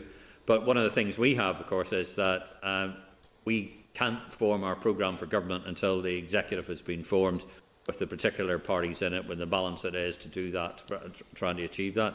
So, you know, is there any, and because we're probably a fairly unique situation, um, how can we make it work with mandatory coalitions? Because that is you know, unless we all agree to very high power, high level processes to begin with, so that civil service can start working on these ideas, we're always going to be behind the power curve because nothing's going to be achieved until we're actually in. And to try and achieve a proper functioning programme for government in two weeks during the government form formation is not a, not, not a recipe for outcomes based governance or well being either. So we would recommend taking it out of that programme for government machinery um, and locating it uh, elsewhere within your policy um, machinery. And, and, you can, as I say, you could put that in um, finance machinery. So in our response on the, the budget bill, we were noticing the uh, potential opportunities for changing some of that and better aligning on, on that basis. Um, but our strongest recommendation is to put it in legislation so that it exists separate to the, uh, the, the, ongoing um, political conversations that need to happen. And and to be very clear, we see no um, political arguments about what should be in a well-being framework. These are, are universal uh, human needs to a large extent. Um, the the politics comes into how you deliver on them, and that will remain the role and the correct place for a programme for government. But if you can separate those two functions out, it gives a direction of travel and a clarity, not just to civil service, but also to um, third sector, to academics, and uh, to, to other partners who are working on social change in Northern Ireland, that that direction of travel will not alter um, in, in its entirety, even though the mechanisms for how you reach it will change depending on the political complexion. Thanks very much, today for that. Any members wish to come in? Oh, Jennifer. Thank you very much indeed, and thank you very much indeed for your evidence. Thank you. It's a pleasure. Good afternoon. All right. Uh, if we move on to number, item number nine on the agenda, written briefing, Department of Finance Principal Civil Service Pension Scheme. Uh, the committee will now consider a written briefing from the Department on the Principal Civil Service Pension Scheme Amendment Scheme Northern Ireland 2021, led on the Assembly on the 23rd of April 2021. Relevant pa uh, papers are at page 253. The Department has made an amendment scheme for the Principal Civil Service Pension Scheme. The scheme removes an erroneous reference to the annual accruing superannuation liability charge and is to have retrospective effect from the 1st of April 2014. The committee considered a draft of the scheme on the 21st of April 21 and was content on the basis that the changes were purely technical in nature and conferred no disbenefit on pensioners. The Department advises that the scheme does not deviate from the draft. PC, PCSPS rules are not statutory rules and have no associated assembly procedure but must be laid in the assembly. Therefore, are members content to note the Principal Civil Service Pension Scheme Amendment Scheme Northern Ireland 2021 laid in the Assembly on the 23rd of April 2021? Are we agreed? Agreed. Agreed. If we move on to subordinate legislation, small business rates relief, the Department has made a statutory rule under Article 31C of the Rates Northern Ireland Order 1977. Relevant pa pa papers are at page 261. The rule will continue the small business rate relief scheme until the 31st of March 2022. The scheme provides relief of between 50 to 20% for businesses with rateable values less than 15,000. The committee agreed that it was content that the related SL1 on the 21st of April 21 The Department advises that the statutory rule does not deviate from the original uh, SL1.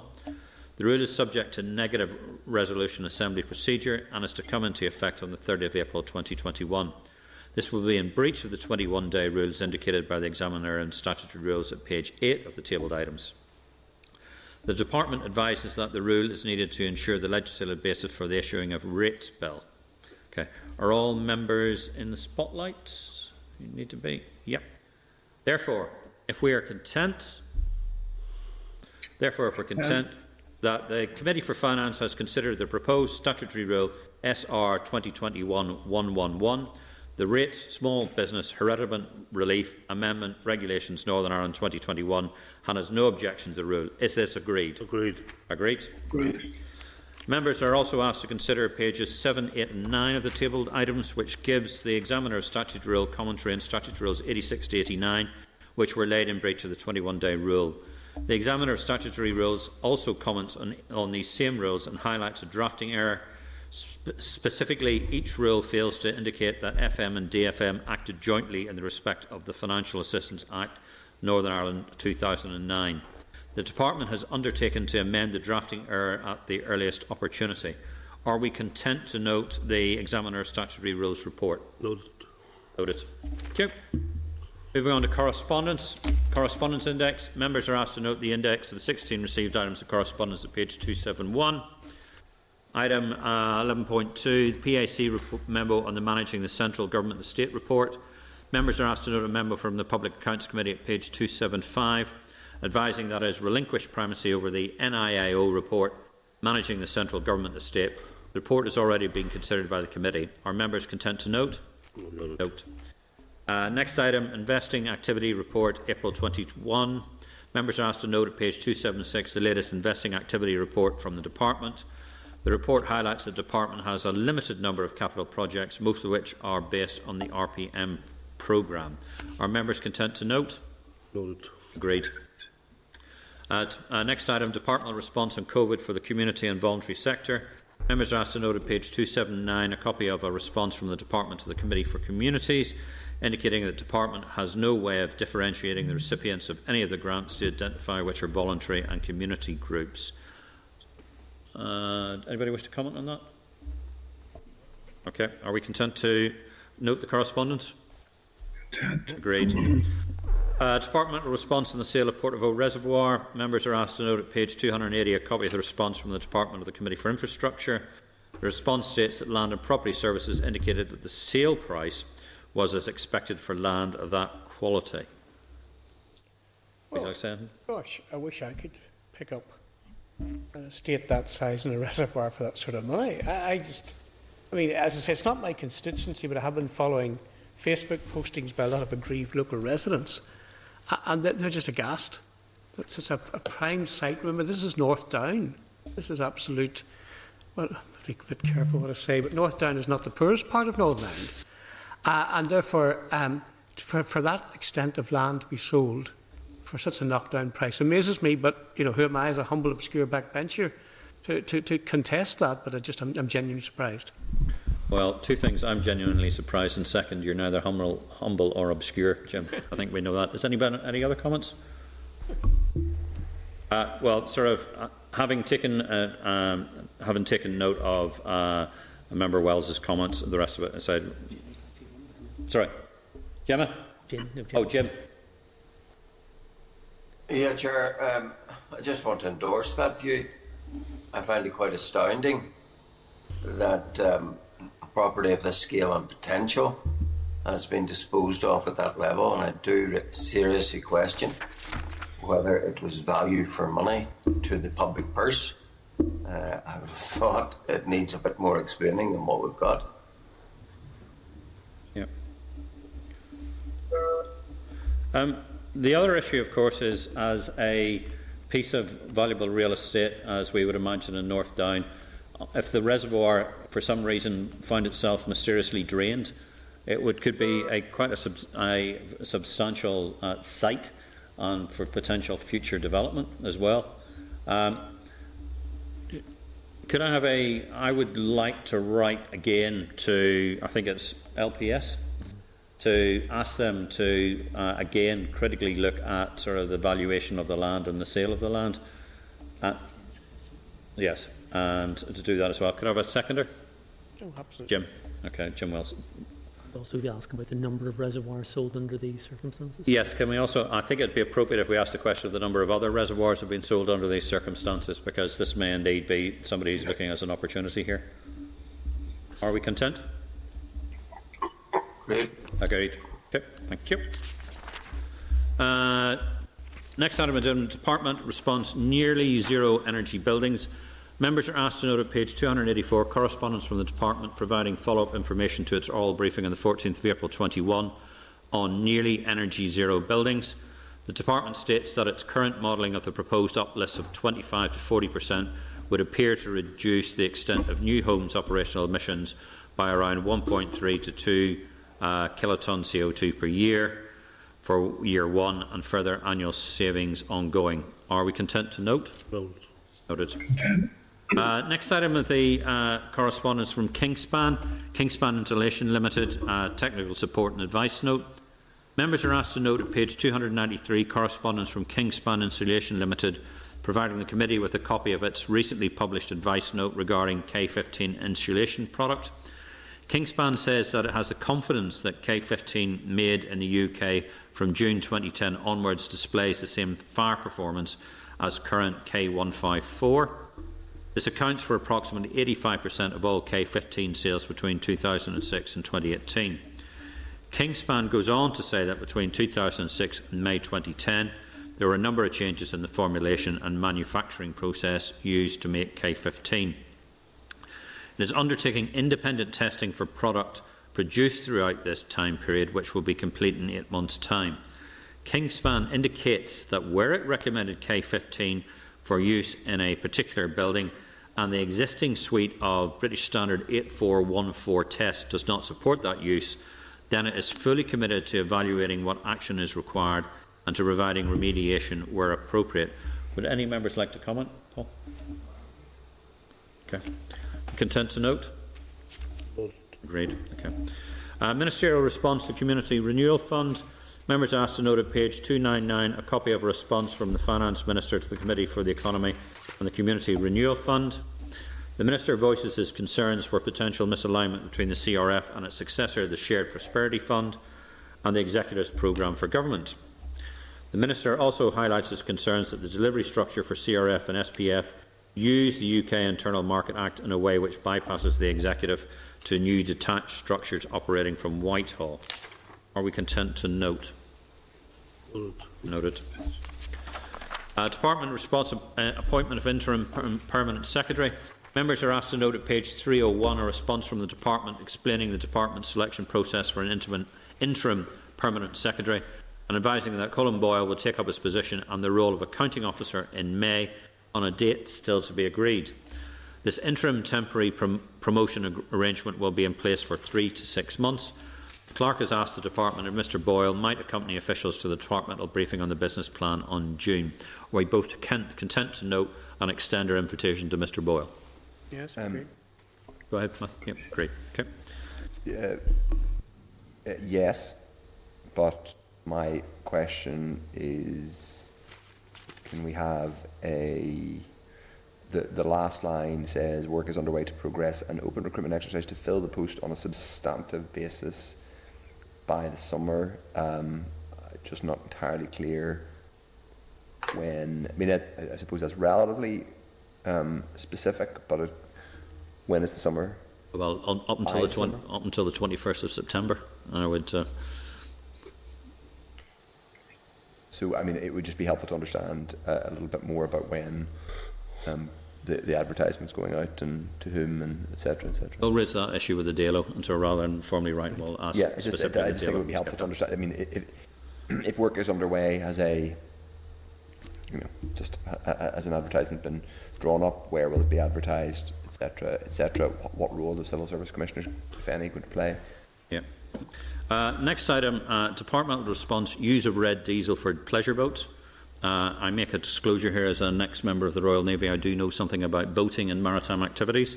but I'm not quite sure what non-propulsion use of red diesel means. This will become apparent when I read this.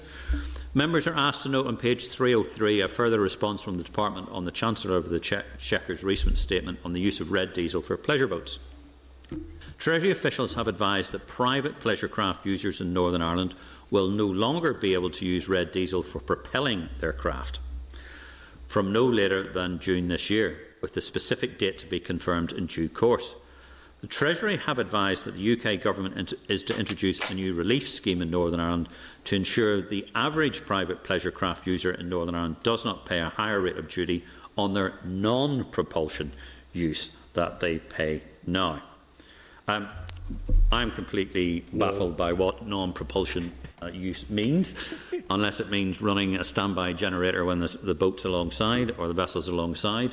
Uh, but I find that I don't really understand that. But that's absolutely ludicrous because if they were running a generator, does that mean when they stop the generator, they drain the entire tank, they put in the cleared diesel, and then they run the boat, and then that night they drain the tank and then put the red diesel back in? Or do they have two tanks? I think we need clarity in this one, don't we? Is this, is this public sector creeping into the private sector and leisure time? Bureaucracy, it's worse. we might ask the new Minister of the Economy in a few weeks to sort that one out. Yeah. uh, hang on, hang on, hang on. You're assuming? there, Mr. Chairman. Yeah, you're assuming something. Jim, do you want to come in there? Yes, I want to come in. Yeah. Me you addressed. Yeah. Yeah, like it's very clear what this is to me. This is a consequence of the protocol. Because of the protocol, we're so subject to a relevant EU court judgment which prohibits the uh, liberty to use whatever form of diesel you wish. And whereas the rest of the United Kingdom has been able to move away from that oppressive restraint, we have been left courtesy of the protocol, with our pleasure boat users dictated to as to what form of diesel they can and cannot use. And now the UK government say they're going to have to introduce some sort of compensation scheme to cover that. It's absolutely preposterous that, courtesy of the protocol, we are having liberties and freedom of choice in what you put in your pleasure boat restrained, courtesy of dictatorship from Brussels. Hmm. Simple. Uh, I think I would like some, particularly like to have some clarity uh, from my own sort of nautical experience and education as well from the department. And I would like us to write to the department, ask them to explain the reference to non-propulsion use and what it actually means. Are we content? Um, I think it would be also um, useful to understand um, uh, so it says the UK government are liaising with representative groups covering craft users as well as fuel suppliers. Um, Who they uh, are? Yeah, I mean, I haven't heard, to leave aside the, the heat uh, over these issues, I haven't heard of a huge amount of um, uh, um, practical frustration over this, but if, if, it would just be helpful to understand who they're liaising with, and so that, that which, which will shed some light on the, on, on the practical impact and, and how people are dealing with it. Okay. South Belfast have private yachts rather than pleasure boats. Pardon me, sorry, Jim? In South Belfast, you have private yachts, not pleasure boats. Well, so we move swiftly on to the next item of the correspondence. Uh, it's a uh, Committee of Procedures Private Members Bill. Members are asked to note at page 306 a response from the Committee on Procedures agreeing to consider this committee's request to amend standing orders to allow committees the option to include the sponsor of a private member's bill as an ex officio member of the committee during the appropriate stages of the passage of the bill. Are we content to note? Noted. Moving on to Ministerial Response Job Start Scheme. Members are asked to note at page 308 a response from the Minister to the Chairperson regarding 26.9 million which has been allocated for labour market interventions and which will allow the Job Start scheme to proceed. The committee has already written to the department seeking a further breakdown of the final budget in this regard. Are we content to note? So noted. Agreed. Uh, Jim, do you want to talk on item 14, uh, uh, uh your AQW on civil service pensions? Members yeah, were asked well, to. Go ahead. As I recall, um, we had a big discussion about this. Uh, this answer confirms that under the classic pension scheme someone, it seems, in the civil service can work on while at the same time drawing down their pension, if I understand that answer correctly, which is a, a very nice position for some to be in. And I just wonder about the efficacy of it in terms of public um, accountability and expenditure. But it seems to be what the the rules of the scheme allow. Jim, do you have a proposal? Not as such, uh, other than obviously if it was in this, it was in this the the rules of the classic scheme. It's a done deal, as it were. Yeah. We can't unstitch it. Uh, Yeah. I, uh, I infer from the answer. Maybe we should seek clarification. Uh, is that still going to be the position under the uh, current pension scheme? Uh, there's a proposal that we write to see if this, uh, bearing in mind that this is probably is, as Jim would say, it's, it is a done deal and there's little we can do. But would it be worth us writing to the uh, the department asking the question whether this is likely to be for future pension schemes?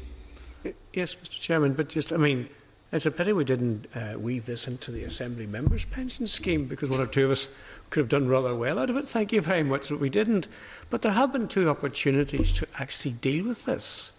There was the major, I think it was the Hutton Review, the major review of pensions which occurred uh, 13 years ago, and the more recent uh, review that was initiated after McCloud. So was it that this, this nice little earners that were, w- nobody knew about it and was just pottering along and nobody spotted it, or did they look at it and think that they wouldn't touch it, even though they had the legislative opportunity to do so? Because the cost of this to the taxpayer must be, for the people concerned, must be enormous. Um, I, I just, I've never come across it in any other scheme. Uh, Chair, could I make one other comment? Yep. It does say in the answer to do so, the member must secure the agreement of their employer to partially retire. Yeah. What does that mean?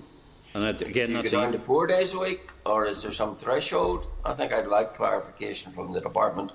What does it mean to partially retire? yeah.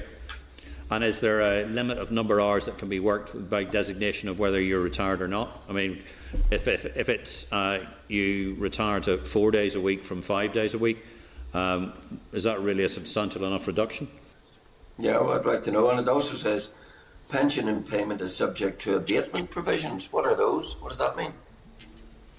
Yep. So obviously you'd be paying you would be paying less through your salary so that it wouldn't affect your wouldn't affect your pension. I presume. Yeah. But again, that would be useful to get clarity on that. If we are content. Yeah. Yep. Happy with that. Uh, next item, uh, EU Affair Manager correspondence from the Secretary of State Northern Ireland to the House of Lords EU Committee regarding the Peace Plus programme. Members asked to note on page 312 a copy of correspondence from the Secretary of State for Northern Ireland to the House of Lords European Union Committee regarding the Peace Plus programme, which was transferred from BEIS to the Northern Ireland office. The special EU programmes body SEUPB is scheduled to brief the committee on the relevant consultation in May. Are we content to note? Content. And Uh, Committee for the Executive Office concurrent meeting on the High Street Task Force. Mass members are asked to note at page 315 an invitation from the Committee for the Executive Office to a concurrent meeting on the High Street Task Force with the Committee for the Executive Office and the Committee for Economy will be held on the 16th of June. Are members content to revise its forward work programme and amend attend this concurrent meeting? Are we agreed? Agreed, Chair, but can I go back? So we we went quite quickly over the Peace Plus Yeah. um, point. I think this is. Um, uh, uh, uh, uh, sorry, it's- um, there's just a slight lack of clarity. I wonder whether we ask to be made, to be kept uh, abre- uh, you know, abreast of this because um, it's not actually clear what date he wrote to the Lords of Committee, but um, uh, references uh, a WMS on 7th September, um, which but it doesn't give any. So there is a, a consultation, but it doesn't give any more clarity after that about when more information will be coming forward. So I just wonder if an email from the clerk to the Lords Committee to be asked to be kept abreast of any more developments. Of the, in respect of Peace Plus, Yeah. Um, yeah, the, the SEUPB wrote to us about this. Okay. So um, there's a public consultation uh, ongoing now, the I 12th, think. yeah. Yeah, ends in May.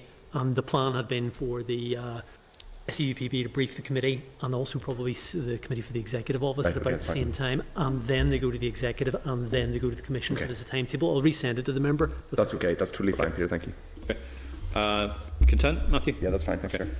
Uh, move on to Minister to all MLAs 2021-22 rate bills and business grants. Uh, members are asked to note page 316 a copy of the letter from the Minister all MLAs providing information on the issue of rates bills and COVID support for businesses. The committee recently passed the relatively statutory rules. LPS will brief the committee on the 12th of May. Are members content to note? Noted. Agreed. Uh, composite request. Members are uh, asked to reconsider, are asked to consider the composite request of page 30 319. Uh, the members content the composite request is an accurate and complete record of the committee's information request. Is this agreed? Agreed. Uh, just before we move on to any other business, Matthew, would you care to uh, report on attending the workshop this morning? Uh, I was only able to attend for very briefly, so I can't give you a fulsome update. But I suggest I will. Um, uh, uh, um, I'll go away and find out. I I asked a colleague, to, someone on my team, to sit in for a bit longer, so hopefully they'll have some notes. Yeah. As a committee, are we content to get any notes on any of the information, both from Matthew and indeed from the outcomings of the workshop itself? We're content. Thank you. Excellent. Uh, any other business before we move into The Queen. Oh, sorry. Uh, date and time of the next meeting is on Wednesday, the 12th of May at 1400 here, and we'll now go into uh, private session.